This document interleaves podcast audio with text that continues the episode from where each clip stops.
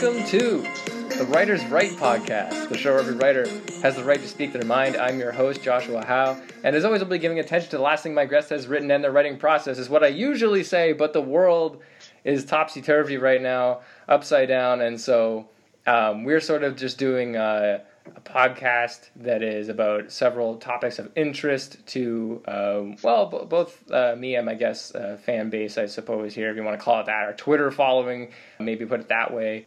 Uh, so, so that's what we're going to do rather than specifically talk about an article. Maybe talk about something that could be an article or could have been an article. Uh, but I digress. Today's guest is one of my Raptors Republic's teammates. You know him very well if you've listened to this podcast in the past. He's one of my good friends and probably the northernmost Raptors fan that you know. It is Anthony Doyle. How are you doing, buddy? I'm doing good. I was just thinking during that intro, it's a good thing you did not the last thing that I wrote because I don't think I could remember the last thing I wrote. it's been a while. yeah, man. It, um, it's it's been a while for me too. I, I feel really rusty when I think about writing about uh, basketball stuff, and it's it's not a great feeling. But you know, oddly enough, the last feature article I wrote had nothing to do with the Toronto Raptors. I wrote a I wrote an article on Andrew Wiggins and how he was going to fit with the Golden State Warriors. I don't know if I read that one, but I'll have to check it out. Um, yeah, I just I, every once in a like a couple times a week, I sit down and I say, okay, I'm going to write something to put something out there to like you know get back into bat thinking about basketball, and I sit there and I try to come up with something to write, and I just I don't feel it because mm-hmm. everything feels kind of meaningless given we don't know when we're getting basketball again or what it's going to look like. It, it, does feel like we're getting closer now, maybe, but yeah, who can say, right? Yeah, everything is kind of hypothetical at this point, um, which is partly what uh, these topics we're going to talk about here are hypotheticals as well, um, but which you know maybe you know, they're essentially questions about the Raptors season that could have been answered had the season continued, um, that might be answered if the season does resume, um, but might be answered differently if the season does resume as well, because just everything is all over the place. But I am curious, like, based off of, of, of that, what you just said, how long has it been since you've thought of basketball, like, critically? Because this is something that I've been I've been realizing over the past while, like I think about basketball a lot, and I I know you do for sure because like the, it's a big part of our lives, and um, you know we're uh, enormous uh, Raptors fans and, and, media members and stuff like that, so we uh, focus on this stuff on like a day to day basis. But like outside of like the larger you know storylines and like the things we know, like you know Siakam's had a bit of an up and down season in his first season as the guy and whatever, right? Um, but in terms of like the more detailed stuff and like thinking about basketball, like in terms of you know more X's and O's or things like that? Like, how long has it been since you've actually like thought about that kind of stuff? I it's tough because like in an abstract, I try to think about it somewhat regularly. Still, I try to force myself to do it, but I find myself gravitating when I do towards concepts that still relate back to you know this I, delay in the season or whatever you want to call it because it's like I'll find myself thinking about things like how does the time off affect a young team versus an old team? How does it, you know, I was thinking the other day about the Memphis Grizzlies mm-hmm. and how this could be really awkward for them because they're a young team who might have made the playoffs. They were in position to do so right now, although, you know, their schedule to finish the season was pretty tough. They're you could have expected that they were going to fall out of the race. They were still the eighth seed at the time. I think eighth or seventh. Yeah. At the time the the season went on hiatus, and so I was thinking, you know, you take a young team like that, you want to be able to treat the playoffs like a trial balloon. You go into a series against a vastly superior team, you get to kind of coach your younger guys through the process of what a playoff series looks like. You get to see them in that environment with that intensity and that you know that raised focus on them, and you you get to direct their development a little bit more going forward. When you talk about guys like Brandon Clarke and Jaren Jackson and Ja Morant, mm-hmm. that's really useful for a young team. I mean, we look back at the Raptors that that first year when they you know lost to the Nets. That that series, as tough as it was to watch for us, it helped guide the franchise forward, and it helped, you know, Masai direct the way he built around them because he got a picture for what it could look like. And so for Memphis, now you have this two plus month hiatus where you haven't had those young guys in the gym with your coaching staff and your development staff. Maybe they've been working on their games, maybe they haven't, but it hasn't been that same directed environment.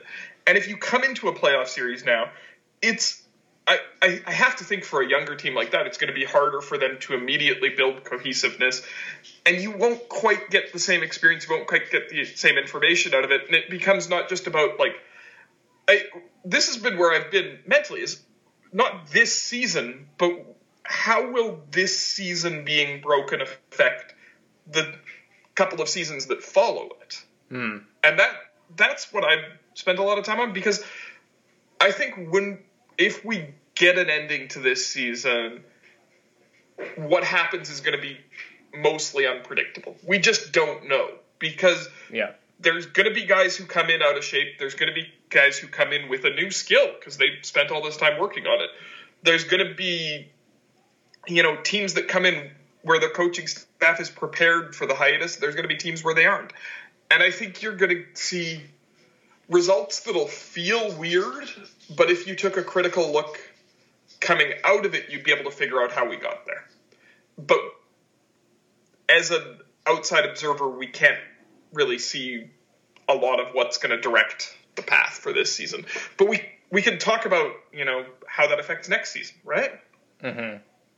Yeah, it's interesting. Like especially like the idea of how older players and younger players and teams are, are affected by this, um, just in terms of the layoff and stuff too. Like there was a, I think probably like an uninterrupted podcast or something that LeBron was on, and he was talking about how even you know he's like 35 now, and uh, he was saying you know his, he was starting to get ramped up for the playoffs um, when the season uh, was postponed because he's older now and like that's the way his body works. And he was saying it's kind of weird like you all you're you know getting rolling and people remember that the Lakers had racked off a couple big wins against teams that had beaten them before the Clippers and the Bucks.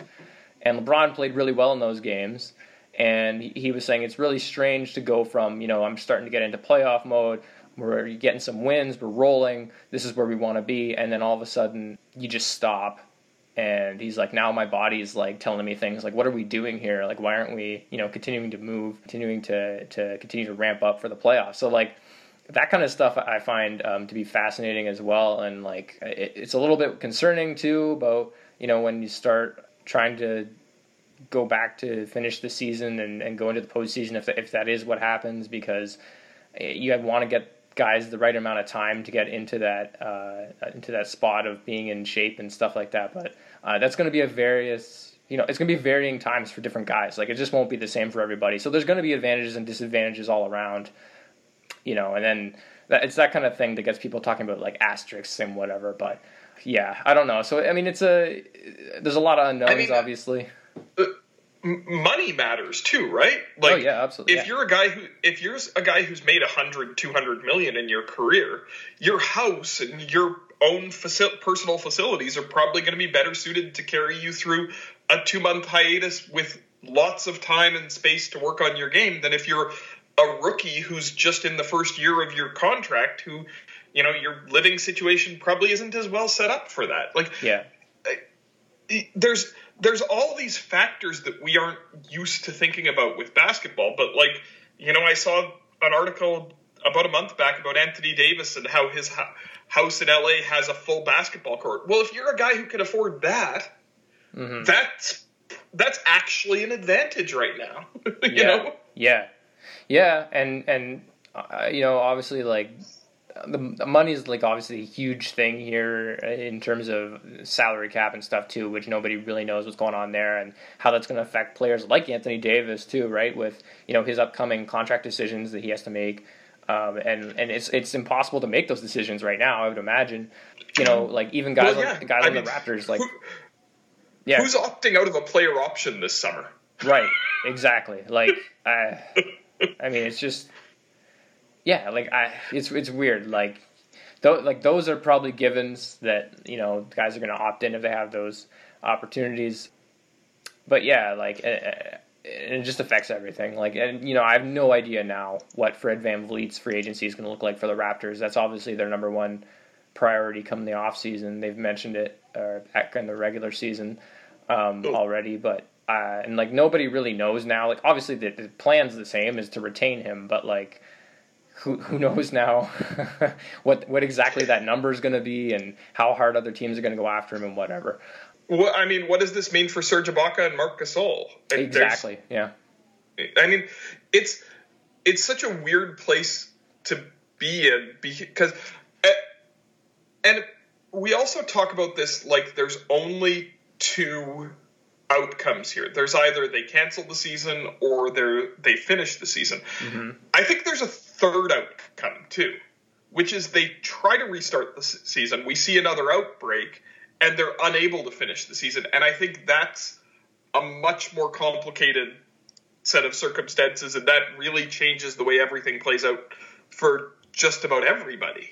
Right. And um, I, I, I, would like, say like you, that's probably the worst case scenario, right? I mean, that I'm, I'm, sure you saw that tweet. I think it was was it Woj uh, was tweeting about uh, the governors had the meeting, the conference call, and, Silver uh, with Silver, and they were talking about just the idea of players having to get used to you know some level of risk if if they're going to be playing and, and stuff like that, and just that whole idea is. Uh, it's both. It's both in a way pragmatic, but also terrifying, right? I mean, um, and Silver has been one of those people that is constantly saying like he doesn't the the uh, health of players is first and foremost in his mind. You know, so he's obviously being tentative with a lot of these decisions. Understandably, he's biding his time as much as he can, and yet that might be like if they want to resume the season as soon as they're saying that they want to. I mean, it, no matter what, there's going to be a level of risk that they're going to have to take. So, you know, like they've already talked about the idea of players possibly testing positive for this uh, while playing, and like that if that happens, they wouldn't necessarily be shutting down the season again because to start everything back up and then just shut it back down again. Uh, like who knows? But at the same time, if it happens, I mean, it, may, it might be really hard not to do that. And people have mentioned like, what what if a LeBron James gets it and all of a sudden he can't play, and um, you know that just yeah, like, uh, changes everything. You know. What if Le- uh, what if LeBron tests positive before Game Three of the Western Conference Finals? Exactly. Yeah. Like, uh, Marc Stein just tweeted out there that they've NBA teams have been informed they would be allowed to bring 35 players, coaches, staff into a campus environment if the season resumes. In normal circumstances, team travel parties routinely exceed 50. Mm-hmm. So teams are going to have to cut 15 plus people out of their travel party. Like, who do you cut? Is that medical staff? I mean, yeah.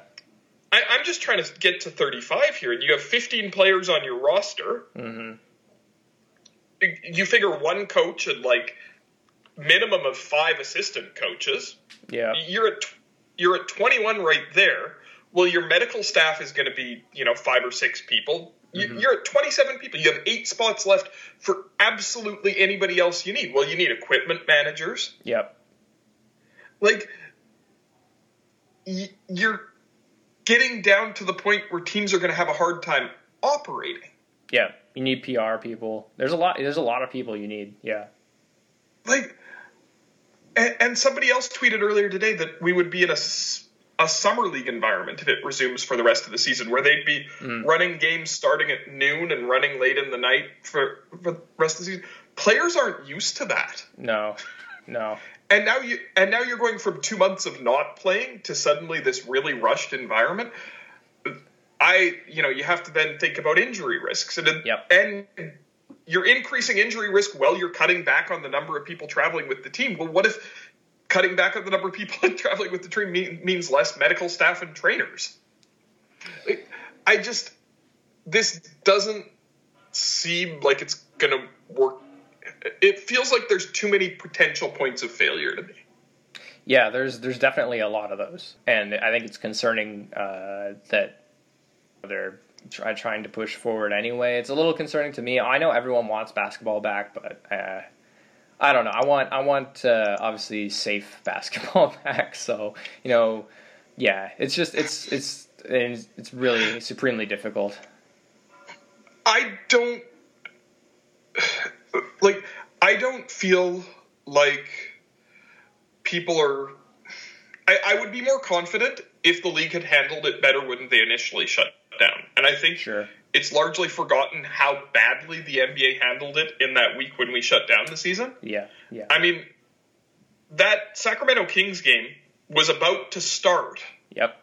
with a referee who was three days removed from refing a Jazz game. Mm-hmm. And Yeah. the league was going to go forward with that game until the players expressed concern over it. And that was, I mean, we knew there were players who tested positive. We knew there were players playing in the games going on that night who had been in contact with those players. That was already past the point of it should have been shut down because you were putting people at risk. And I mean, there's also the whole thing about, you know, these players. Twitter gets worked up about this when you suggest that it would be hard for players to live in isolation if they build a bubble. And people are like, well, they make millions of dollars to play a sport. Uh, That's, you know, a sacrifice they should be willing to make. Let me tell you, as somebody who lives somewhere isolated regularly, Yeah. isolation is hard. Yep.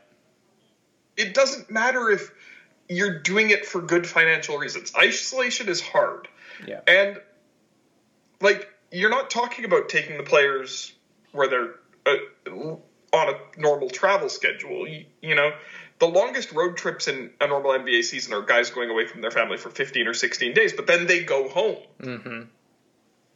We're now talking two months. That's a pretty big difference. That's Yeah. going to be hard on these players. And, you know, there's even among relatively healthy people, there are risks associated with coronavirus. There's Yeah. the blood clotting issues we've found out about in the last month or two. There's um, this new multi-system failure, failure, organ failure syndrome that's showing up in kids that's been linked to coronavirus. A lot of NBA players have young kids. Yeah. So there's it's taken for granted this idea that just because you're relatively young and healthy, there you're risk free. That's just not true. Yeah. It's not. And and the other part of it is coaches and medical staffs and people around the teams aren't that young. No, for sure. And there's a lot of, especially assistant coaches. There's a lot of older assistant coaches in the in the league, like and the guys you know that are 60 plus, and like you know, and and I've I've seen a number of uh, teams and people on teams being like, you know, if we restart this. Um, these guys just aren't coming. Like we just, you know, even if they want to, we're gonna have to tell them, sorry, look, you're we we're we're too concerned for your health, and you're in, you know, the higher uh, risk category, and we just you know, we want to make sure you're safe, so we're not bringing you, you with us. And it's like, that's really tough for both parties.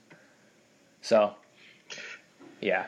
Anyway, I mean, on the on the basketball aspect, this is actually interesting to me too, though. Like, if we do get this rushed environment of the summer league type environment of playing out the rest of a season, heading into a playoffs in a campus style environment, I'm really interested in. We what I said earlier holds true about players. We don't know which players are going to come in ready to go, who's going to be better, who's going to be worse, and, and I don't think we have any way of really knowing that. yeah. But I, but the one that's interesting to me, and I brought this up, I mentioned this to you before we started recording. How is this going to affect coaching staffs? Mm-hmm. Because in in my mind, we tend to call coaches good or bad and leave it at that. But coaching's a lot more complicated than that, and there's different types of good coaches and there's different types of bad coaches. Everybody, you know, kind of craps on Mike Budenholzer because he's had some issues adjusting in playoff series. Right. Um, but he's mostly a pretty good coach. And what he's good at is he's pretty good at building up, you know, a plan over the course of a season to make his team a successful team. He's less good at the immediate adjustments. You know, for a coach like him, he's had two months to work on what his team's going to do, and he's got the best team in the league. hmm And what his plan is, other coaches have had two months where they don't get to see that. So his opponents are going to have to be adjusting on the fly a lot more. Yeah. And so I I, I wonder does that favor a coach like him or does that favor a coach who's better at adjusting on the fly? And I I'm really interested in, in seeing, especially in a situation where teams are going to have smaller coaching staffs because you aren't going to be able to bring everybody with you. How does that impact outcomes? And I think that'll be an interesting storyline if we do restart. What it, I, I, like which coach, coaching staffs do you think of as ones that would really succeed in that environment? Yeah, I mean that's it's definitely um, an interesting topic, and, I, and not one that I considered a lot uh, during time off. But you're definitely right about Budenholzer. Um, that he's that kind of guy that you know, giving the time off to game plan. Um, and I'm sure, and like as uh, I'm sure you know, and everybody listening to this knows, if they've ever heard anything um, with coaches, like even when they have spare time, like coaches are like like psychotic. Like all they do is think about coaching. Like that's what they do. Um, even when you know the off season is on, all they're thinking about is is you know schemes and X's and O's and, and the next thing and um, you know uh, the new the new guys coming in and the guys returning and all that stuff. So I'm absolutely certain that during this downtime, uh, all coaches are still you know preparing for a potential return to play. Uh, you know, there's a there's a, a bunch that um, would be interesting for sure. Um, I mean, you know, obviously from a from a place of bias and having covered the team all season long, like uh, Nick Nurse to me seems like uh, would be you know would be good in, in in that scenario. He's the kind of coach that you would want. He's got a good staff around him as well, but you know he's shown that you know he's he's a good X's and O's guy. He's got a team that's bought in, uh, especially coming off the championship you know, I, I think, and, and, you know, he's good at making game plans as well. Um, he's one of the best coaches in the league in, in terms of um, uh, scoring on plays coming out of timeouts. He's great at drawing stuff up. You know, I think I think the Raptors would be in a pretty good spot with a guy like him. He's he's a pretty flexible coach as well. He's tried different things. When the season was on, he was trying different things as he's wont to do, and frustrates a lot of fans by doing so. Um, but he, you know, he's seen a lot of things with his team that you know going into these types of situations. I'm sure he would have loved more time to see other things and how some things play out given more time. But you know, I, I think he would be the kind of coach that would be good in these scenarios. But you know, I think also like at the same time, a lot of the coaches that people talk about as like the best coaches in the league, um, however you want to quantify that. Uh, I think most of those coaches would would still be pretty good going into a situation like this. Like I imagine Popovich you know, even though the Spurs aren't a great team this season, like he's still going to be, I think, a great coach. You know, going into this. I mean, the Spurs making the playoffs would be pretty surprising given where they sit. But, it would be. It would be. But yeah, I just mean like you know he's the kind of coach that I wouldn't be worried about going into a series like Pop with Pop. Yeah. You know, just e- even with all the stuff going on. And and Nurse hasn't had a like going back to Nick Nurse, he hasn't had a full eh, his full bag pretty much all season. He's had guys out. He's yeah. had guys hurt.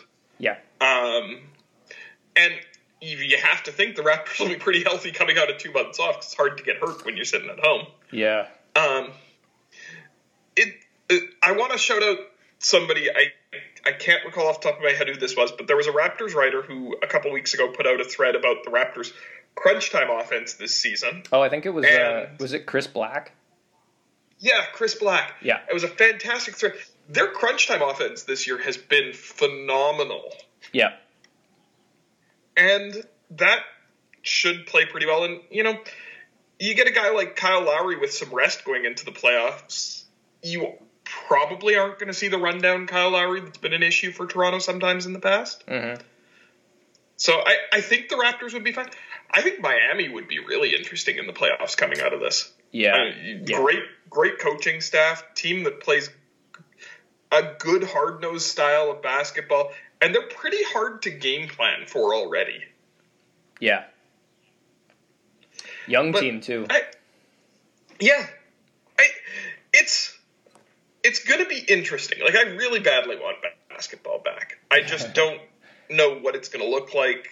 I I wonder at how if we get a full playoffs, if we get an NBA champion, mm-hmm. will the perception of that champion coming out of the playoffs be based on how likely we saw that team to win a championship going into the playoffs?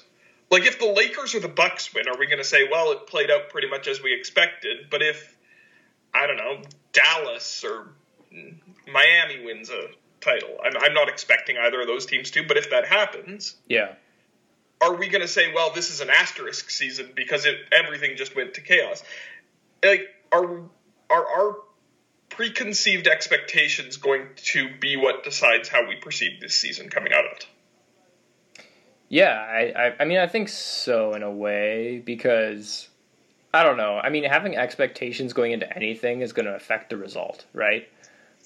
But but this especially, just because of how uh, unprecedented it is, it's it's always going to be one of those things, right? So like if Giannis and the Bucks don't win the title, and LeBron and the Lakers they don't win the title, um, either, if, either if the Bucks don't win the title, everybody in Wisconsin should just stay off the internet until yeah. the next season starts.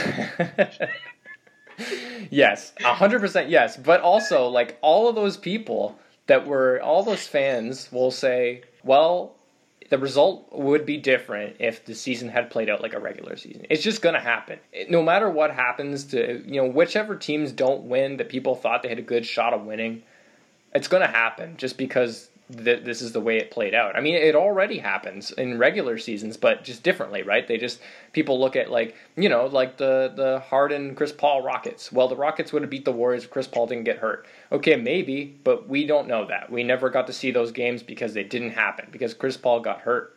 Um, but for them, those fans, they are you know they're certain in their minds that um, they would have won that series if Chris Paul didn't get hurt and maybe won a title. And so, you know, they'll forever think that way. Like every season has um, um, people that, that want to put an asterisk or whatever you call it on, on champions. It's just that this is so vastly different from all those in terms of like what is making these outcomes. They're not basketball specific. It's an exterior factor. So uh, I think it's I think it's going to be I mean, I, I could see a more unified front of people saying that you know this year would have an asterisk on it, and, and even when people say like, I, I also understand the argument of you know people want to say that well every team is coming into this, you know, uh, not in the best case scenario for them. A lot of teams are coming into this with a bunch of different things going on and a bunch of different issues, and, and that's true, but it's not the same across the board. You know, like it's it's not one of those things where you can say every team that has the same circumstances coming in, and to some larger degree that's true, but in terms of the smaller details, it's not true. So. Yeah, it's you know there's something to be said for peaking at the right point in the season, and you brought up the Lakers earlier. The Lakers were peaking at the right point in the season. They yeah. were peaking, you know, a month before the playoffs, and yeah. they were awesome right before the season was suspended. And then they had two months off.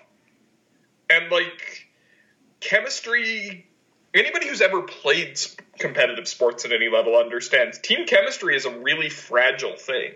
Yeah. It, do the Lakers get that back right away when it comes back? I also, you know, something that occurred to me is a lot of these guys, you know, they spend a lot of time around their team, but also they go home every day and they're you know they have time away from the team as well.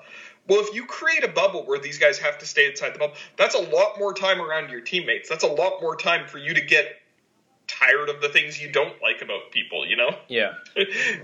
it's it's like the diff- difference between dating somebody and living with somebody. yeah, no, that's that's true for sure. I mean, I I don't know why it just popped in my head, but can you imagine the Lob City Clippers being in this situation? Oh man. like, oh my goodness, I can't. I wow. What you know, the stories that would be told from that scenario.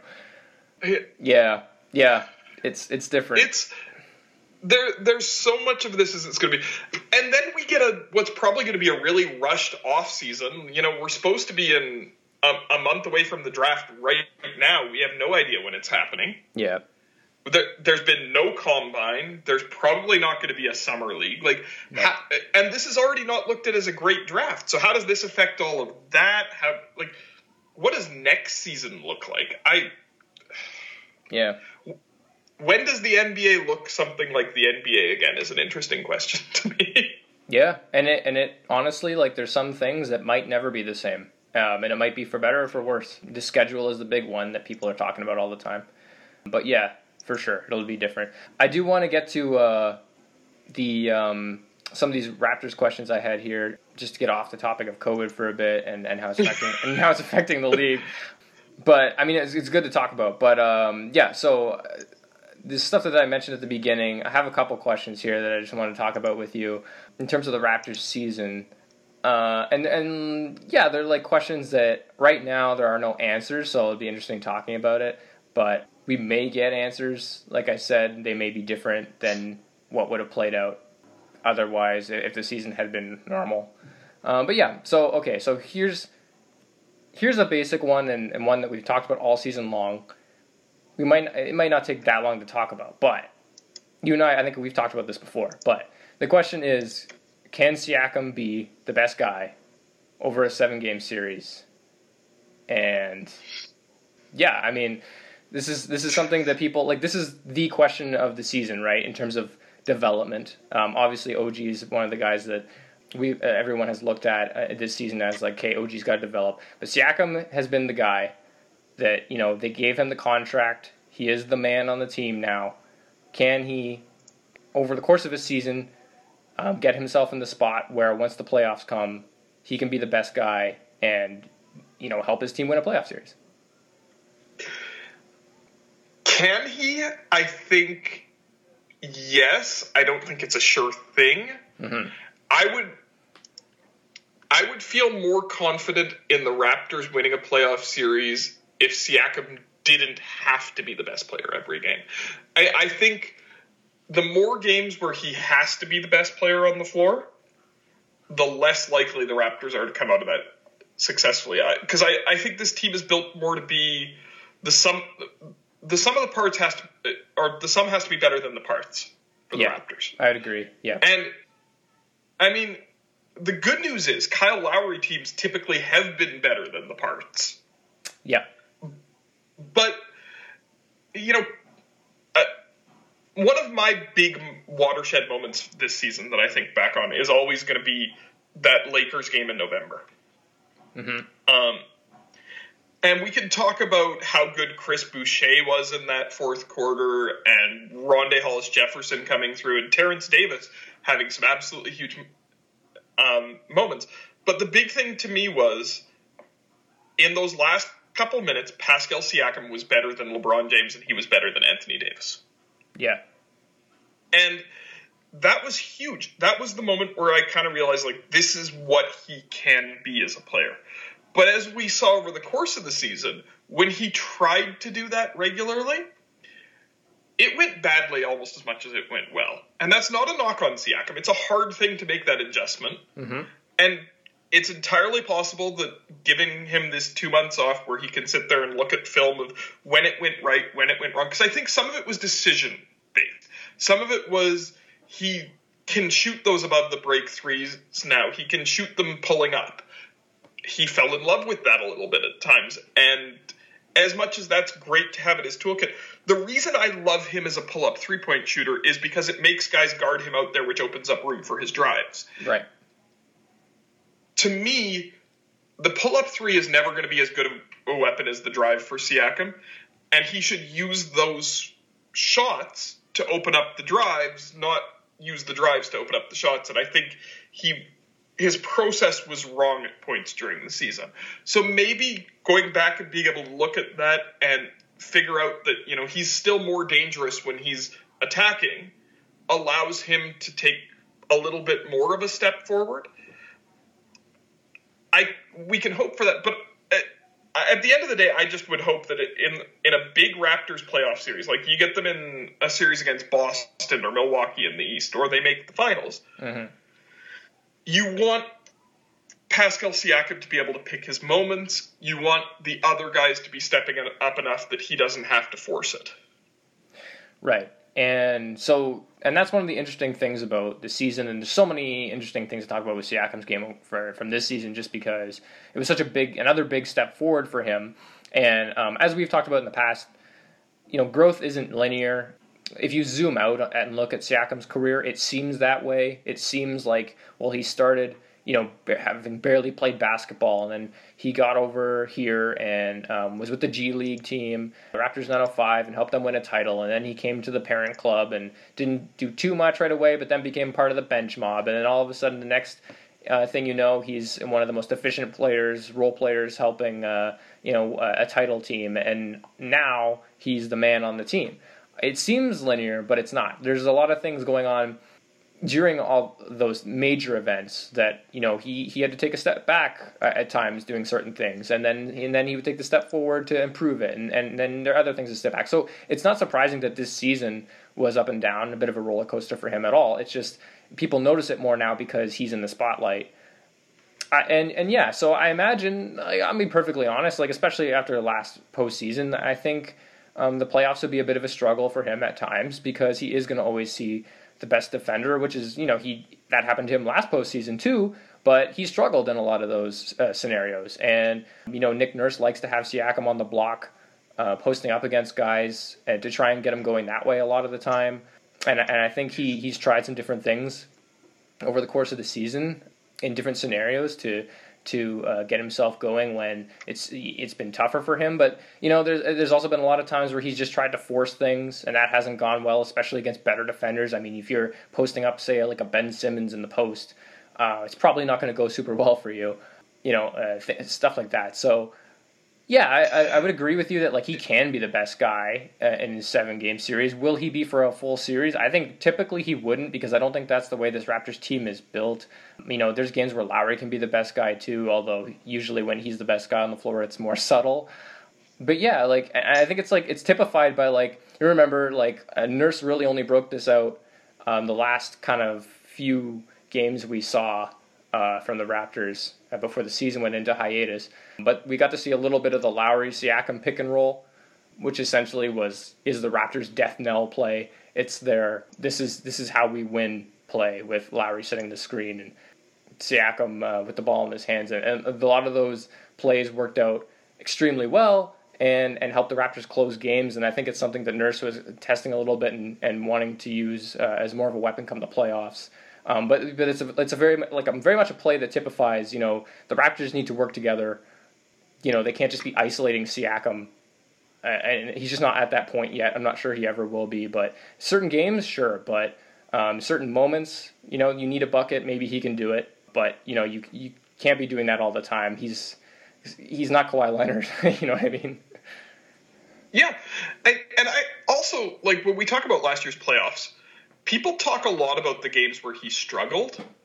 Yeah. We don't talk enough about how good his good offensive games were. Yeah. Like, yeah. game one against Philly, he put up 29 on 15 shots. Yeah. Uh, game yeah. game one against the Warriors, 32 on 17 shots. Yeah. And some of those were games where Kawhi struggled a little bit. Some of the Yeah. games where Kawhi looked like he didn't have it, Siakam was massive. Like the game one against the Warriors, the Raptors do not win that game and probably don't win the title if Pascal Siakam doesn't destroy Draymond Green. Yeah. And Draymond Green's one of the best defenders of the last like 30 years of basketball. Yep. Yeah, and he was uh, really good in Game Six as well. Uh, everyone remembers that as the Kyle Lowry game because of how hot Lowry started off, and Lowry did play really well. But Siakam also played really well in that game, and that was another game that Kawhi was kind of like he was, you know, he was okay in. He was he was good, but he Yep. was he wasn't he didn't look necessarily like superstar Kawhi that we saw in some other games. So yeah, Like Siakam was guarded in the playoffs by Jonathan Isaac, Joel Embiid, Giannis, and Draymond Green. yep, That's like four of the top 10 defensive players in the entire league. yeah, and and yet he had 30 point games in nearly every series like he we could talk about the games where he struggled but there were also points where he was just awesome and you know like you said growth isn't linear we forget that this is still a guy who 3 years ago we winced when he dribbled a basketball yeah, yep. I mean, it, Um, it wasn't even really until this season that we were sure that shooting the three pointer would be something that he could do uh, even at a league average, which is basically where he's at now. But he's at league average on like good volume, you know. Yeah, I mean, last year, 68% of his three point attempts were corner threes. Yep. And, like, 97% of his threes were assisted or last year. Yeah. This year, 64% were were assisted, 23% were corner threes. And he still shot like what 36% from 3. He completely changed what type of shots he takes. And he was still a good shooter. Like we we want guys to just like make these leaps and become and, and everything to stick but that's not how it works No, it's funny too that um, it's it's funny to me that people seem to expect this from Siakam. I guess based on uh, his career trajectory thus far, but Siakam is an outlier. Uh, you know, the improvements that he's made are historical. Like we, you don't see this from NBA players almost ever. So to expect even more from him than what he's already done, it, it comes across as a little a little much to me. Um, I mean, like just just be like at some at some level, you just have to be impressed at where he's at and how quickly he's managed to do it. And, and it's not Yeah. like and it's not like I won't say that he won't continue to improve. Um, I think it's it's you know it's uh, for sure you should expect him to you know I think you can expect him to continue to improve, but at the same time, you know don't expect him to be a LeBron James level player all of a sudden just because you know he won Most Improved Player last season uh, and helped win a championship. You know. And and this is my favorite Pascal Siakam stat, and I've tweeted this one a couple of times.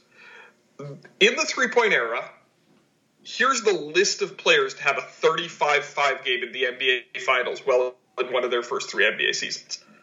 Magic Johnson, Dwyane Wade, Shaq, Anthony Hard- Hardaway, and Pascal Siakam. That's the entire list. wow. we want as much as we want Siakam to be better, what he's already done in his career as like a fourth year player is incredibly remarkable. Yeah. Um, I, I, part of me wonders if some of the residual backlash on Siakam this season, when it's been there, hasn't been partially about the fact that the Paul George stuff last summer. Um, because when I think about that, when I think about the way that all came out, the way that it came out, the Clippers traded for George at the same time as Kawhi signed, because Kawhi made that happen. That Kawhi tried to press pressure the Raptors to maybe trade for Paul George.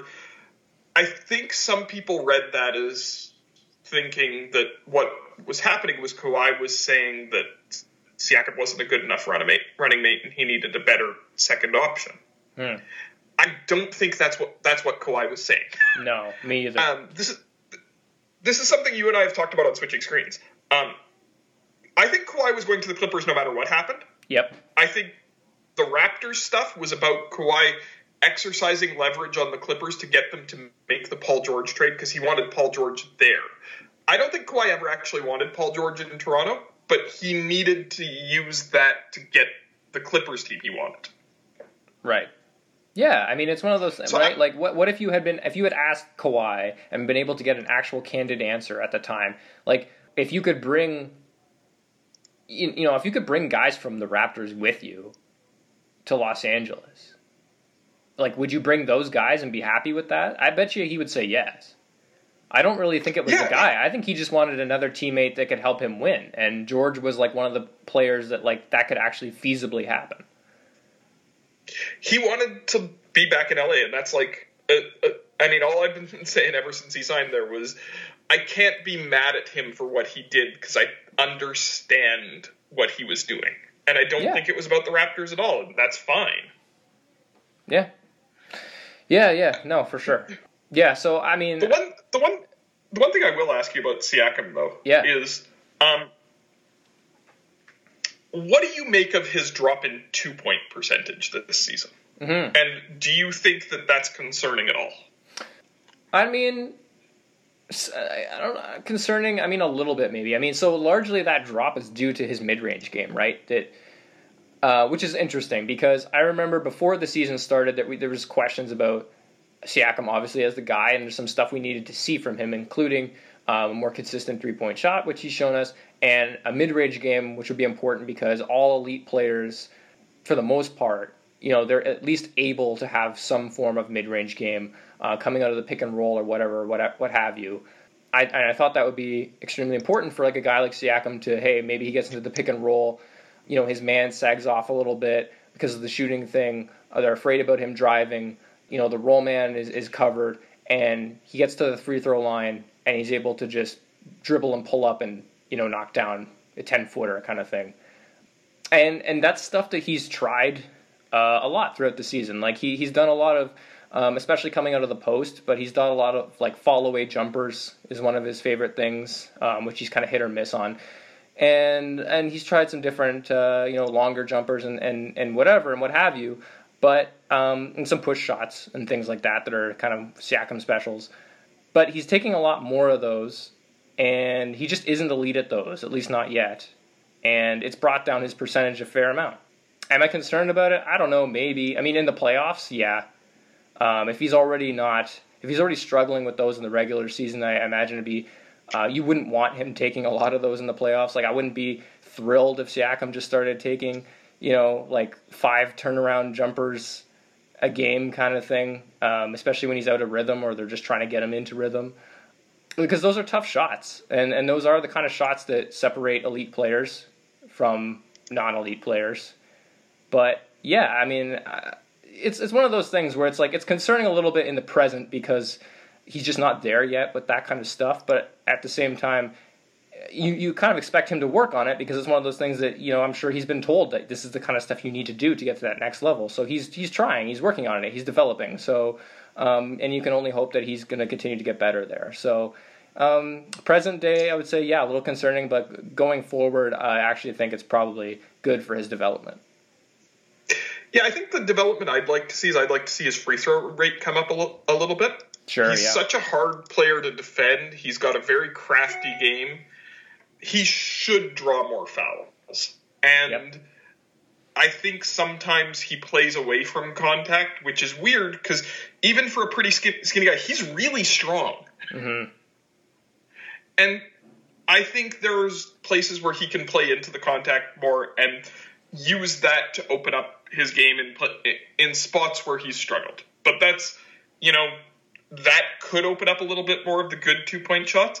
But that's that's something that sometimes takes some work because he's still adjusting to having those tighter coverages come at him.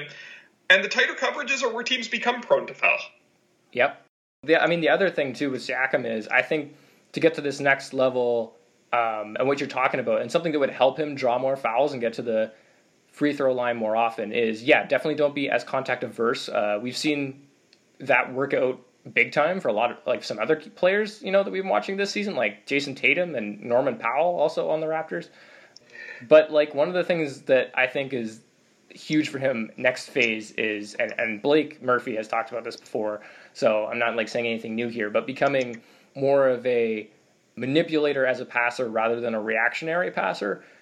And like if you need evidence of how that can uh, you know just change things for a player offensively, like you, all you have to do is go back on the Raptors' own team and look at DeRozan the year that he became you know an elite playmaker, really uh, one of the better um, playmakers in the league, and like that just became his mo. He figured that out, and all of a sudden, now that he has this threat of being able to to pass at the right moments, like guys have to think differently, and and it gives you you know different levels of space. All of a sudden, they'll sag off more, or they'll tighten up more, or whatever they do, and because of that threat, you know, players are able to to they have more options. They and all of a sudden, Siakam would have uh, different things he could do to take uh, advantage of that situation. So I think that's also one of the next big things for him, and that could it could be one of the things that helps him get to the free throw line too more, right? If got if, if he's got defenders on him making more mistakes, it'll be easier for him to take advantage of those and get to the get to the free throw line. Yeah, Siakam is a he's a good passer. I sometimes think maybe he looks like a worse passer because with uh, um, Marc Gasol and Kyle Lowry on the Raptors. He's playing with two two of the smartest passers in the league. Yeah. But I, the way I've phrased it before is like good passers pl- pass to where the defense is guarding you right now. Yep. Great passers pass to where the defense is going to be guarding you five seconds from now. Yeah. And like watching Kyle Lowry is a great way to to read this. Like when Kyle Lowry passes in transition, he doesn't pass to the coverage that you're seeing. He passes to the coverage that you're going to be seeing, and that's why sometimes he makes these passes that end up looking pretty simple, but all of a sudden somebody's got an open dunk Yep. because he sees where the gap is going to be. Yeah. And Siakam sees the gaps that are there. He doesn't see the gaps that are coming. Right. And and I think that's, That's something I think and I think he like he's a pretty good passer already like you're saying. Like I think he's got the instincts for it. Like I think he can figure that out. Because it used to be that it was another thing with Siakam right? It used to be that like you get nervous having the ball in his hands too much. You would you wouldn't want him being the primary playmaker. And then he was kind of allowed to have some situations where he was the playmaker mostly in like transition running down the floor because uh, you know him sprinting the floor was one of the best parts of his game. Um, and like kicking out to like guys on the wing like uh, two seasons ago Danny Green that was something that Danny loved to do was spread out to the wing in transition. Siakam's coming down the floor and you know the one defender back comes out to hit Siakam and he kicks it immediately to Danny Green on the wing. And, and like those those kind of situations like Siakam's good at those. And really this is the first season where with all this attention on him all the time and being put in these scenarios he's uh, being asked to like make some of these passes that like that he's made before but just with all this attention on him now and he's just not there yet like you're saying at, at that next level. But like I think because we've seen that progress um, it's a spot that he could get to. And and some of that is also the Raptors being healthy. Because yeah yeah yeah. when you're when you're playing th- you know three guys down like the Raptors have been a lot this season that becomes the difference between Siakam kicking out to a corner with you know Norman Powell, OG Anunoby, Fred VanVleet standing there. yeah Suddenly instead instead of those guys, it's Patrick McCaw, Rondae Hollis Jefferson. You know, yeah it's it's that's just not the same thing. And the the Raptors have a lot of really good three point shooters, but those are the guys who've been getting hurt yeah if if you're building an offense where the guys that Siakam has in the corner, it's always you know Norm, Fred, OG, Terence Davis, who's been fantastic this season. Mhm. If those are the guys who are always spacing the floor for you, there's a lot of space to work with because defenses you can't leave those guys alone. The Raptors can play lineups where like in their top 10 players in minutes played this season, the only guys who shot below 35% from three were Patrick McCaw and Rondae Hollis Jefferson. yeah And, and, you know, Chris Boucher didn't shoot well from three this season, but he's still pretty dangerous. yeah And then you've got and then you've got Matt Thomas in 12th, who's the best shooter in NBA history. yeah. Yeah, it's Like- funny, right? Like the Raptors like have built like they already had this team obviously like um mostly built from the championship team from last season, but they have a bunch of good shooters on this team. Um, their real problem is a lack of creators, and, and it's something like we're, we're going to get to in a, in a second here. But like you know, lineups where you have Siakam out there and you have the ball in his hands and he's surrounded by shooters, it's still an exciting lineup.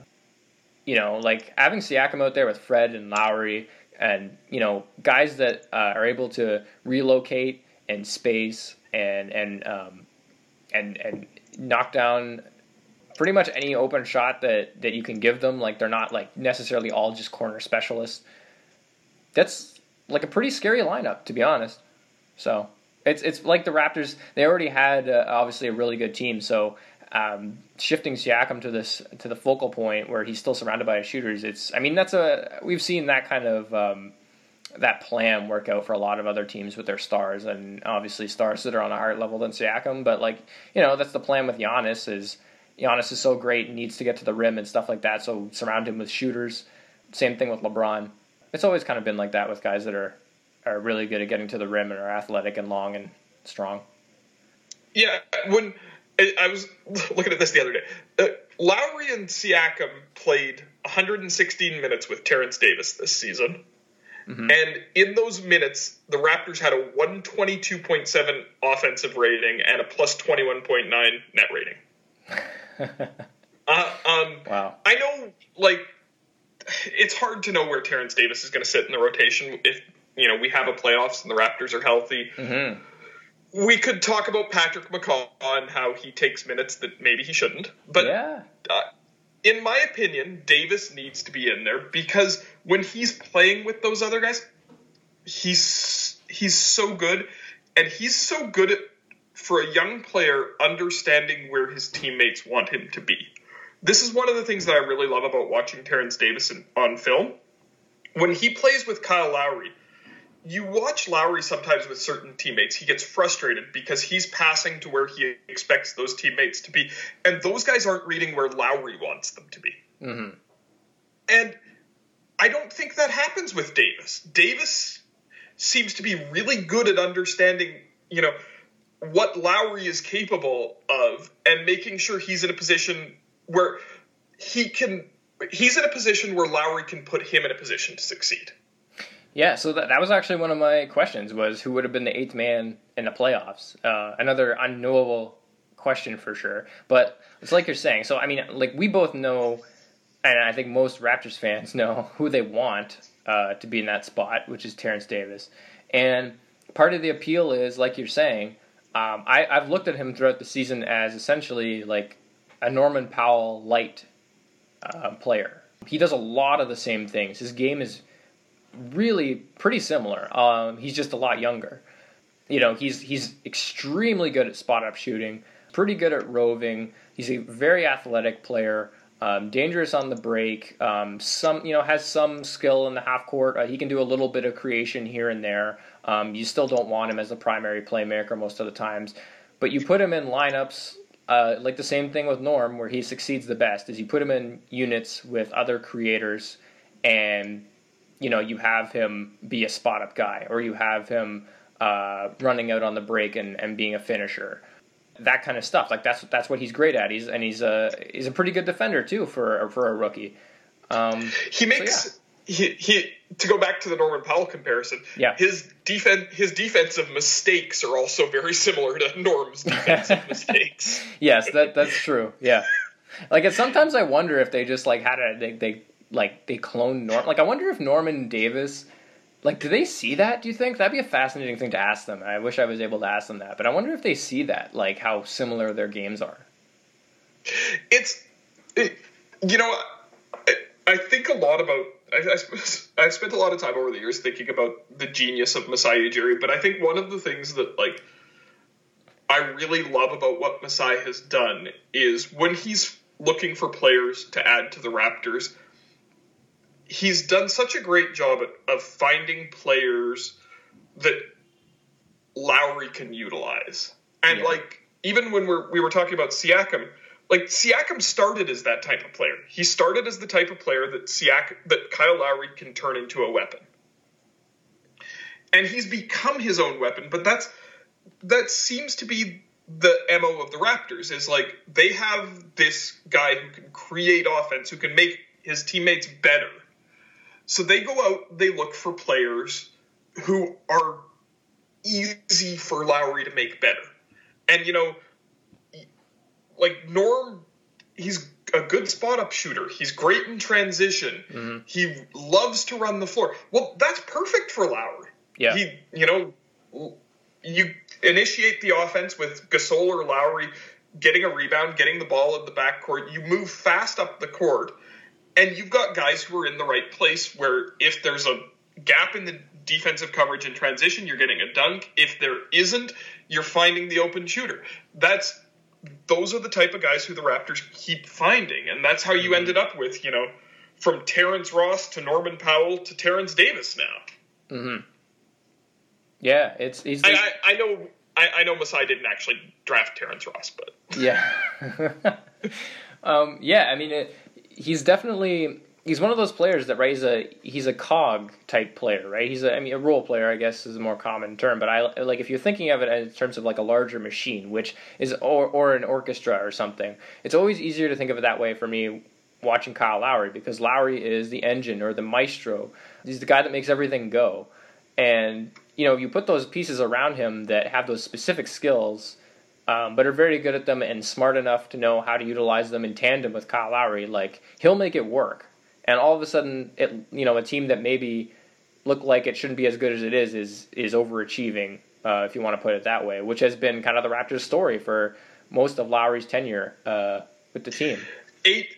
What is it now? Nine straight years they've they've hit the over on um, Vegas win loss. Yeah, numbers? yeah, I think so. Yeah. which is I mean, Um, some of these years it's been crazy. I mean, the the forty six point five or whatever it was for this season was always insane to me. Yeah, I I mean, everybody who follows me on Twitter knows that I'm a huge Kyle Lowry fan, and I- I've spend a fair bit of time arguing that Kyle Lowry should be viewed as a much better player than what he's commonly reviewed as. But like Yes. Jacob Goldstein, who I love, who created PIPM, Yep. Player Impact Plus Minus, he put out about a month ago or so a comparison of um, Kyle Lowry's peak uh, or career uh, Player Impact Plus Minus versus Isaiah Thomas. And Isaiah, Isaiah Thomas, the Detroit Pistons version, not the Celtics version, um, is widely viewed as like a top three or four point guard of all time. Mm-hmm. And and yet, if you put his career up against Lowry's in an impact stat, Lowry's is better. Yeah. not not comparable, but better. And like, have you ever heard Lowry? If you tweeted out right now, Kyle Lowry is one of the five best point guards of all time, you would get mocked mercilessly. And I don't know that Lowry should be in that conversation. You know, I'd have to sit down and play with it.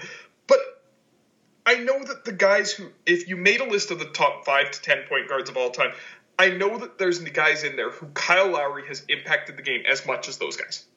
Yes. Yeah, it's one of these things. Like, and sp- so speaking of this, like this type of comparison, like there was one I saw a little while ago, um, and usually I stay away with them because you know talking about Lowry on the internet uh, with people who don't watch the Raptors consistently is always a difficult thing. But there was someone who had a poll going about, you know, who's had who's I think it was just the better player or whatever, whatever they wanted to put it. But they were comparing Carmelo Anthony's career to Kyle Lowry's, and those are two completely different types of players, completely. But in terms of winning and impact on winning, I mean, it's not even close. Like Kyle Lowry, in that, if you're looking at his career that way, or you're looking at him as a player in that way, is a vastly superior player to Carmelo Anthony, which to most people would seem crazy because, I mean, Melo in his prime was you know one of the best scorers in the NBA, um, and he's been one of the best scorers in NBA history, really. I mean, he's racked up tons of points. That's what he does. But they're different players, right? In terms of, you know, Kyle Lowry's the kind of guy that he makes everyone around him better. He will maximize who you give him. Um, whereas Melo is kind of the other way, where you put him on a team and the other guys around him, um, you know, he's not going to maximize those guys, but you can maximize Carmelo Anthony by whoever you put around him. So they're it's just different, right? that's that's what's always that's what I love about him is most great players they they expect the guys who come into their team to mold themselves to that player's game. I mean, you know, if when we talk about a LeBron team and their off season, we always talk about all the players coming to LeBron's team and how they fit with what LeBron does Mm-hmm. We never really talk about that with Kyle Lowry. We never, we, I, you know, No. n- nine years he's been a Raptor. I can't remember a single conversation about a guy coming in and us talking about, well, this guy makes Lowry better. But every season, Lowry reinvents his game a little bit to be the optimal player for what the team needs him to be. I mean, with DeRozan, he was the secondary scorer and sometimes score took over more as the assignments needed it. I mean, you think about Game Seven against Miami in that playoff series, mm-hmm. where he just offensively took over. Yeah. Well, Kawhi Kawhi comes to the Raptors. The Raptors don't need him to be as big of a scorer with Kawhi there and with Siakam breaking out. Right. So what does Lowry do? He becomes more of a facilitator. He puts more of his energy into the defensive game, into making those guys succeed more. Kawhi leaves as a free agent. The Raptors are concerned about how they. Lowry all of a sudden becomes a much better scorer again. Yeah. He makes his game fit with the people around him, and that's not what your best player is supposed to do. Mm-hmm. But that that's what makes him great. Yeah, he's not he's not a star in the traditional sense, I think is the problem here. I think people get caught up in a lot of like the idea of what a star should be. And for a lot of people that's not what Lowry does. Um, but at the same time he is a star because he Im- he impacts winning. The stuff he does is is winning basketball. It's hard it's like hard to say, you know, explain it other than that. I mean, you know he's he's the guy that makes everything run. I mean he's he's not it's not flashy, it's not in your face, it's not obvious. Um, like it is with some uh, star players and transcendent talents and stuff like that. But Lowry just knows how to win a basketball game, and he's really really good at doing that stuff um, and molding his game no matter what he needs to do to make that happen, which is fascinating, right? Because everyone's always looking for uh, those those high level talents in in terms of like like the flashy stuff comes into it, right? Like the extreme athleticism, you know, the high flying dunks and and the uh, sniping three point range and, and stuff like this. Um, stuff that's obvious, guys that can score in isolation, things like that and and I think guys like Lowry that like have those types of games, that's partly why they're overlooked is because like they're not just like isolating a ton in every game. Even though past versions of Lowry did do that, you know that's it's it's just not something that people seem to prioritize. It's largely forgotten that he was like a Steph level pull up shooter for two years. Oh my god, Kyle! So the the Lowry. Uh, how do you say the Pujits, the Puljits, the pull up, yeah. pull up jumpers in transition? Which is one of my favorite acronyms, NBA acronyms of all time.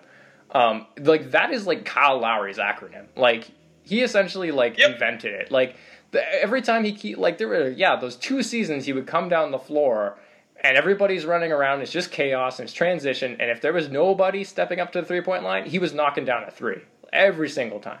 He was the best in the league at it. I mean, and those these are things nobody thinks about, you know. But he was he's an incredible player. Anyway. One of my favorite Lowry stories that I saw recently was uh, what Jordan Loyd tweeted about him. Oh yeah, a little while back. Yeah, that was this great. season. He, he said, you know, after I think it was game f- game four or game five of the NBA Finals. Yeah, and uh, he said after the game he was smiling, and Lowry walked up to him and said, "What are you smiling about? We still got to get two more." Mm. And like he's the 13th man. He's the random guy in the suit in the Kawhi picture. Mm-hmm. But Lowry was wanted him to be focused on winning because that's like that's who Lowry was. And even just the fact that Jordan Loyd told that story says a lot about Lowry. Like this is a guy who isn't on the Raptors anymore. He's not Kyle Lowry's teammate anymore. No. But he went out of his way to tell a story about of, about like how good of a leader Lowry was because that's the impact he Lowry leaves on every guy. I mean, you go back and you watch Kawhi interviews from last year where he talks about Lowry. Every time he's talking about how Kyle is the guy making him fit on the team. Mm-hmm. And this is Kawhi Leonard. This is a guy who last year might have been the best player in basketball. Yeah. And he's giving the credit to, to Kyle. That's, I mean, you know, we we could sit here and talk all day about Kyle Lowry. This is I don't. I sometimes say that you know we need to look for more than just how other players view players, but at the same time, a lot of people put a lot of stock in that, and every player who has ever been a teammate of of Lowry has talked about how much they love him. Even guys who just like were with him on an Olympic team or at an All Star game.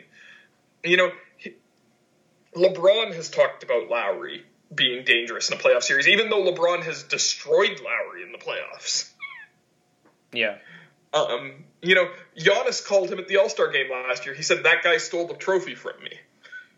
Mm-hmm. So.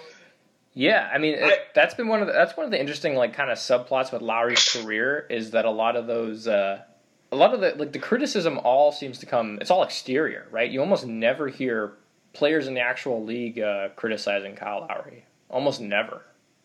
It's always fans and media and even like the All Star game last year uh, or this year, after all the stuff with him taking charges in the fourth quarter and stuff like that, a lot of fans were like, "This is dumb. This doesn't belong in an All Star game." The players loved that fourth quarter. Yeah, because Kyle Lowry wants to win.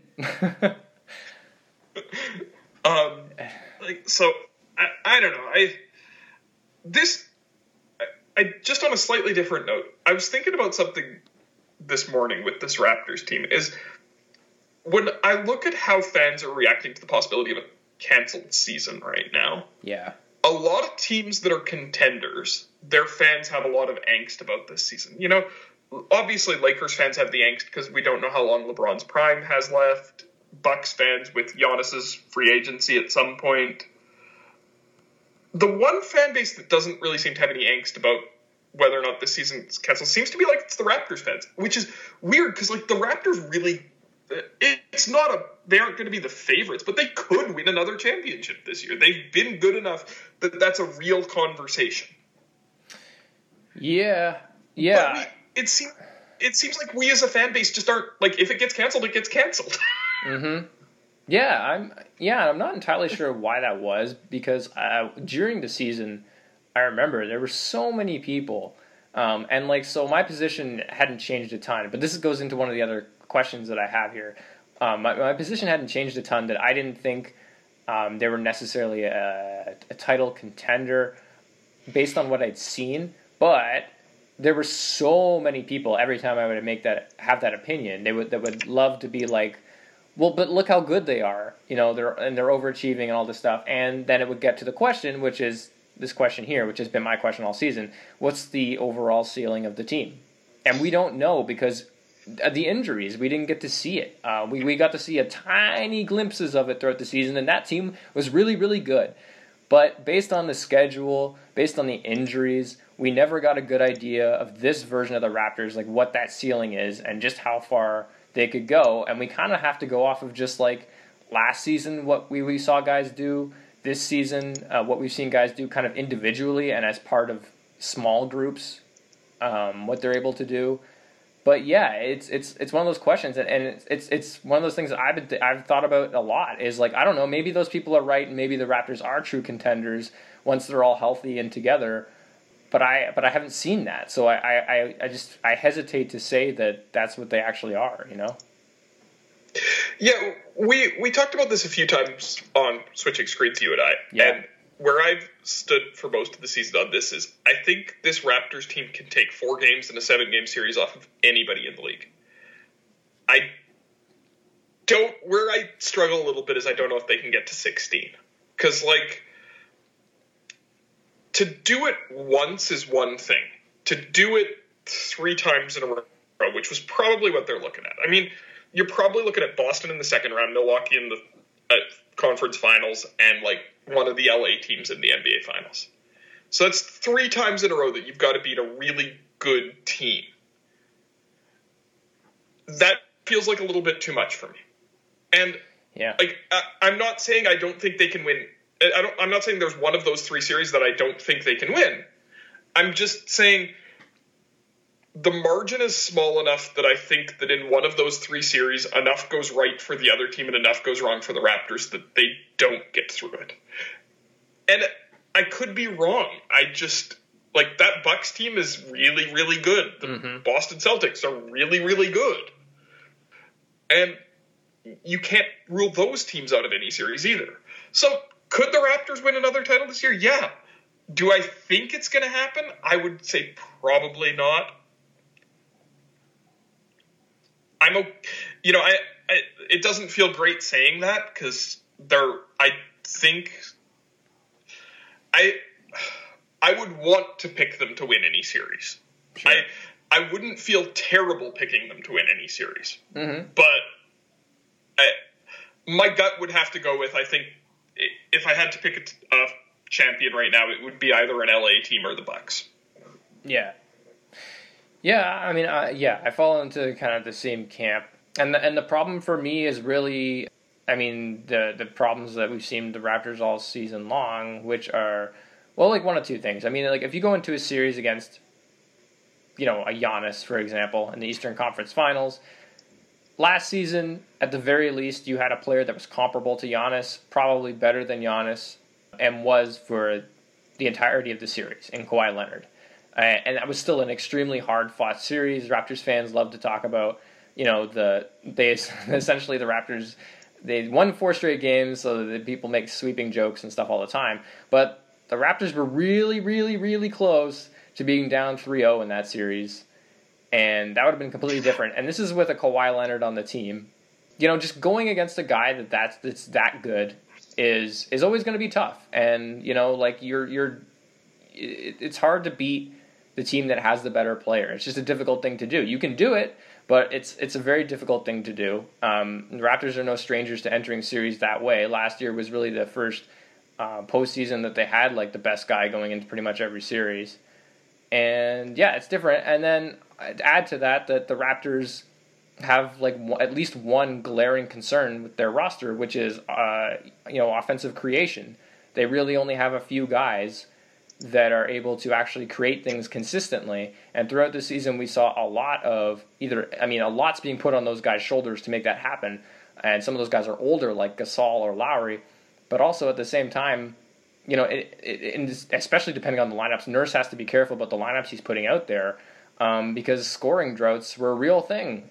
You know, like th- those happened a lot. The the most recent, I think it was the most recent game. You can remind me if I'm wrong, but the last time they played the Bucks during the regular season, I believe. They really lost that game near the end of the second quarter. And they were up, I think, like 10 ish or whatever. And by the time they got to the halftime, it was down to like two because um, Nurse had put in a lineup, and, and I, there were injuries at that time, of course. But he put in a lineup where there essentially was, you know, zero creation. And the Raptors just couldn't score. And add to that that the Bucks are a really good defensive team uh, they they couldn't score, and that was kind of the difference in the game. The Bucks went on a run, and then in the second half, they just came out and ended it. Um, like the like it's yeah, like you're that, saying, the margins are really the, that game. You, that game you're talking about was without Norman Powell or Marc Gasol, who were obviously important, but yeah, the the Bucks are just that kind of team. I mean, I have been on this pretty much all season people aren't giving this Bucks team enough respect. No, they really, they really aren't. They are. Yeah, you're right. Uh, like the, you can't, like you can't take possessions off against the Bucks. No. They'll kill you on it. You can't let them go on a run.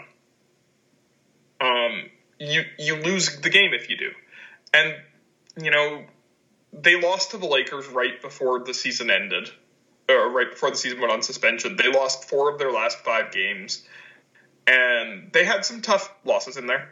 But even despite that, this is a scary team, and they are going to be a nightmare to eliminate in the playoffs. So, you know, maybe the Raptors make it through them, but it's going to be a war. Yeah. And if the Raptors get to the NBA Finals out of that, those two LA teams are both also pretty terrifying. Yep. So I, I'll be if we get an NBA playoffs, if the Raptors can come into it healthy and well prepared, I'll take whatever we get. I'm I'm going to be going in as a fan with trying to keep my expectations mm. from getting too high and trying to just enjoy what we get because this is the icing on the cake. Last year was the cake. Yes, yeah, I agree. I mean, that's the thing that I've, I've talked about when the season was going on. I talked about that a lot. Was mean, expectations change everything. Um, no, but I don't. These expectations of the Raptors potentially being able to repeat or even making the finals, they weren't a thing before the season. And then the season started. Everyone was talking about it's a development season. You know, we're gonna let OG and Siakam grow. Um, the long term plan is to go after Giannis, all that stuff. And then the season starts, the Raptors get off to a hot start. Siakam looks like a top 10 player, and all of a sudden, it's time for the Raptors to repeat. So, you know, a lot of it's everything's expectation based and, and, and narrative based largely, but um, yeah, so. Uh, it's that it's that Lakers game in November. That game changed everything expectation wise. I think. Yeah, yeah, I would agree with you. And that was that was probably my favorite game of the season. I mean, it was it was so fun. But yeah, uh, okay, so that kind of leads into my last question here about the Raptors, um, and it's it's similar. We've already talked about Siakam, but I'm curious about what you think of the internal improvements that the Raptors have made um, from this from last season to this season um, that we've seen, and will would those carry over, you know, into the playoffs? So, for example, um, there's a bunch of guys you could name here, but like, I mean, Terence Davis is a rookie. Um, Rondae Hollis Jefferson wasn't on the team last year, but even those guys throughout the course of the season have made, um, you know, in-house improvements, if you want to call them that way. Um, Norman Powell's having the best career, or best career, best season of his career. Um, OG, well, yeah, Norm, Norm was incredible those last couple weeks. oh man, he's been he's fantastic, man. He was so good. He's just I, changed some some things that that have just it, all he really needed to do was tweak a couple things, and his confidence uh, needed to shoot up. And all of a sudden, he's like the perfect modern role player. Uh, um, in terms of my confidence in it in it playing out, yeah, my I, I would say I'm the most confident that Norman Powell will that what he's become as a scorer will stick. I think okay. this is we saw glimpses of this throughout his career. He just needed to kind of develop the confidence, confidence and comfort level, and the things that he needed to work on were things like you know not leaving layups at the rim, which has been a problem for him for years. Yeah, and he's his finishing is better. The shooting's always been there. Like it, that's always been there. So I I've, I'm reasonably confident that sticks. I'm a little bit less confident with OG's offensive growth. Mm-hmm. I think there's still going to be some growing pains along the way for him. But I, I go back to Summer League last year, before the season started, when uh, we were looking at his, his shooting form and the way he'd remade it last season already. There were fantastic improvements in just the the aesthetics of his shot. And that showed forward in some of his better offensive performances to finish out the season. Is just like he's he's improved his mechanics, and I think that can stay. I think the off dribble stuff is going to continue to be hit or miss, and uh, who knows with that. Um, Terence Davis, I'm just comfortable saying he is this player. Like he's it, he's confident, he's comfortable, he's a guy who's going to be a player in the league for a long time. Yep. On the other hand, I have no idea what to expect from like Rondae and Chris Boucher in the playoffs, and I I'd like to say the Raptors are going to get minute good minutes from one of those two guys. I just don't know. Rondae's such a situational use player, and when he's taken out of the situation where he succeeds, he really struggles. And Boucher is a very talented player who I don't think is at the point in his career yet where he excels in team concepts, mm. and that concerns being a playoff environment. Yeah. Yeah, I would agree with those things for sure, especially Rondae's situational use. Um, he's really good uh, at times, especially when he catches guys off guard um, as well. But uh, yeah, he, he really needs to be put in the right spots to succeed. Ibaka was having maybe the best season of his career. I wonder if that is the type of thing that carries over to the playoffs with him. I mean, he's he's a you know a tested, tried and true veteran of the playoffs at this point. So you wonder if that makes it more or less likely that that would carry over, just because is it more likely because he kind of knows what it takes already? Is it less likely just because he's got all these miles on him and the Raptors being healthy changing some things or whatever? But yeah, I, would be interested to see with him. And then VanVleet, I think, is one of the biggest ones that people have looked at it as well because you know he he largely is still great at what he's great at, and what he's great at, he's better than almost anybody. Uh, relocating running around, uh, spot up shooting, playing off ball next to other great creators. Defensively, he's a fantastic player. He's one of the best guys at digging in on drives that I've ever seen, poking balls loose. Somehow he manages to do all this with like the tiniest wingspan ever. And yet, yeah, I think he, I think he's the absolute best defender in the league at, at dig downs into the post. Yeah, like, it's it's so good. Like he every single one, he times them perfectly. Um, but I mean, with VanVleet, it's it's two things. Number yeah. one, he's shooters are always going to be streaker, streaky, especially volume shooters. Yep. So he's going to be hot and cold. That's that's not him being hot or cold. That's what shooters are. Yeah. And number two, he has to be used in the right situations. Sure. And if you if you looked at where Fred was great this season, and you looked at where he struggled this season, a lot of it generally follows the trends of the injuries. When guys who allow him to play his game were in the lineup, he was great. When Lowry and Gasol, a couple of those other guys who really are necessary to keep Fred in the positions where he succeeds, when those guys aren't there, Fred struggles. So yeah. health is going to be a big part of what happens to the Raptors in the playoffs. And as much as I'd like to say two months off means their health will be fine in the playoffs, I mean, who who could possibly know what injuries are going to happen? Uh, who knows with this team, especially. Yeah. It always something always happens, especially eyes. Can we can or can we can they wear goggles or something like ones that they like or something? Because like I'm just afraid that at some point are all gonna lose their eyeballs. Um, this is gonna be a thing. It, And, Kyle Lowry's somehow still going to be a great NBA player without eyes. Oh yeah, yeah, yeah. Basically, I, I Kyle Lowry is like uh, he's like the Black Knight in Monty Python. You just keep cutting off his limbs, and he's just still yelling at you like, "Is that all you got? Like, let's go! Like, I'm ready to do this."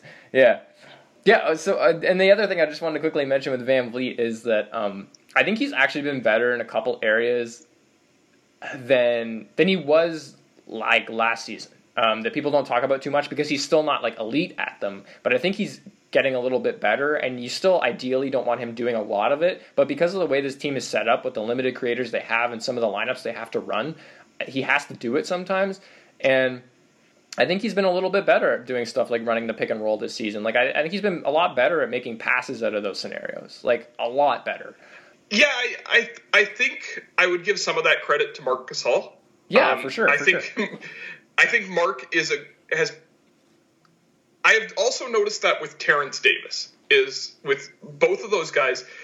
I think the more reps they get in running pick and rolls with Marc Gasol, the yeah. better they get at it. Because yeah. I think I think Marc's a pretty good on court coach at getting you know teaching the point guards what he wants from them, mm-hmm. and a lot of what he wants from guys in the pick and roll game is what every big wants. I mean, Marc's not a vertical threat, and you know there's there's a little bit of that, but he he understands spacing. He understands how to use space and how to use his body to set good screens, and then how to find himself in a position where he can, where if, if guard needs an outlet, he's there to help move to the next stage of the offense. Even if that's not, you know, he's not going to go in and dunk it off a screen. Mm-hmm. I mean, Marc dunked it once this season, and my Twitter feed was uh, uh, 150 people different uh, tweeting that they didn't know Marc Gasol could still dunk. Yeah. Yeah. Yeah.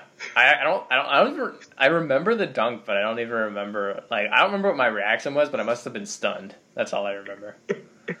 Ugh. So yeah, yeah. So I think like I, I wonder if the, I wonder if that that stuff can carry over in a in a, in a playoff series because I feel like he would have to do it sometimes, VanVleet. But that's one of the things I'd be curious about to see. I don't know if he can do it or not, but he's definitely done it a little bit more this season. Getting those reps, I think, was important to him and to the team. Obviously for team success, but also to him as a player to show that uh, you know he can do it. Like he's willing to take on these challenges. I remember early in the season.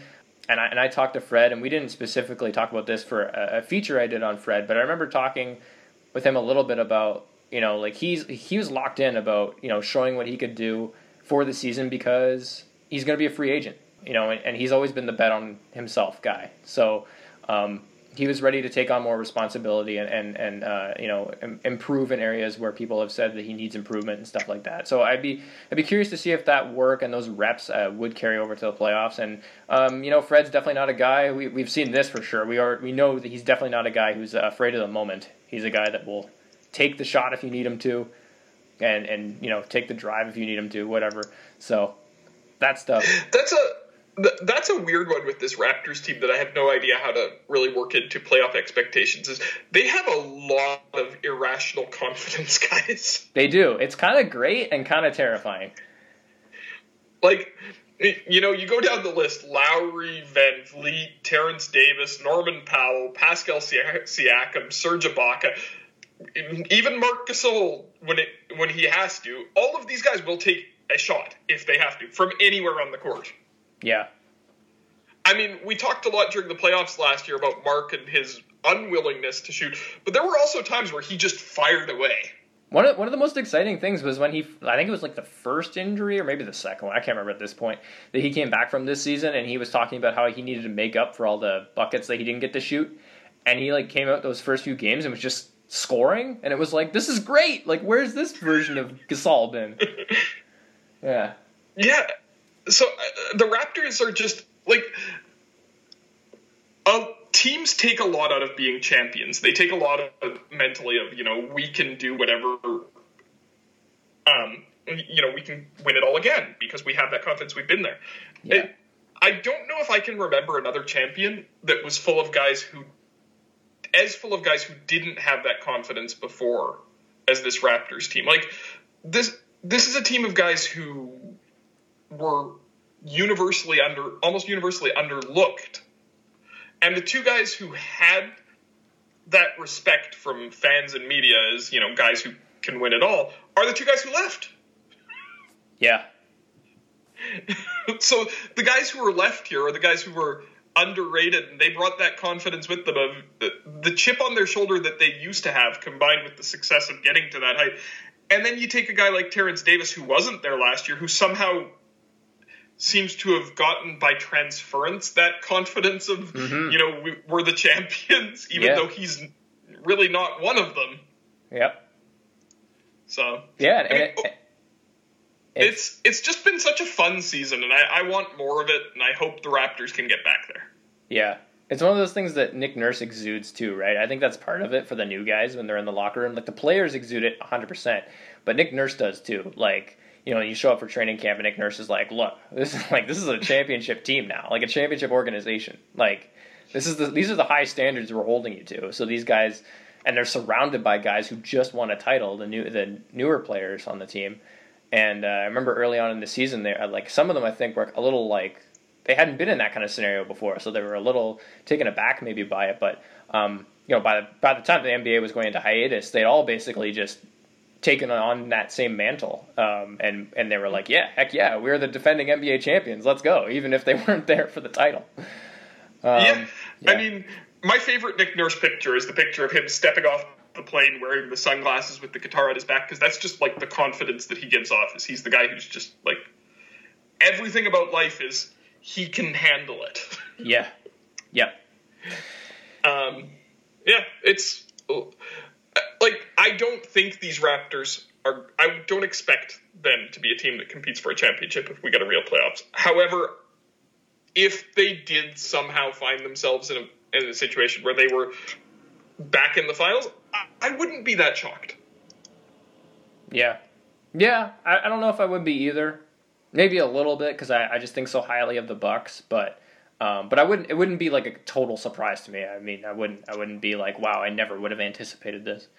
So yeah, I agree. But I think that's probably a, a, good spot to leave off for now. Man, was it good to talk about basketball again? Was it good to um, you know, do this podcast again. I wasn't sure I was going to be able to do this podcast. I haven't been doing these pods, not because I haven't wanted to, but because of uh, internet connection issues mostly.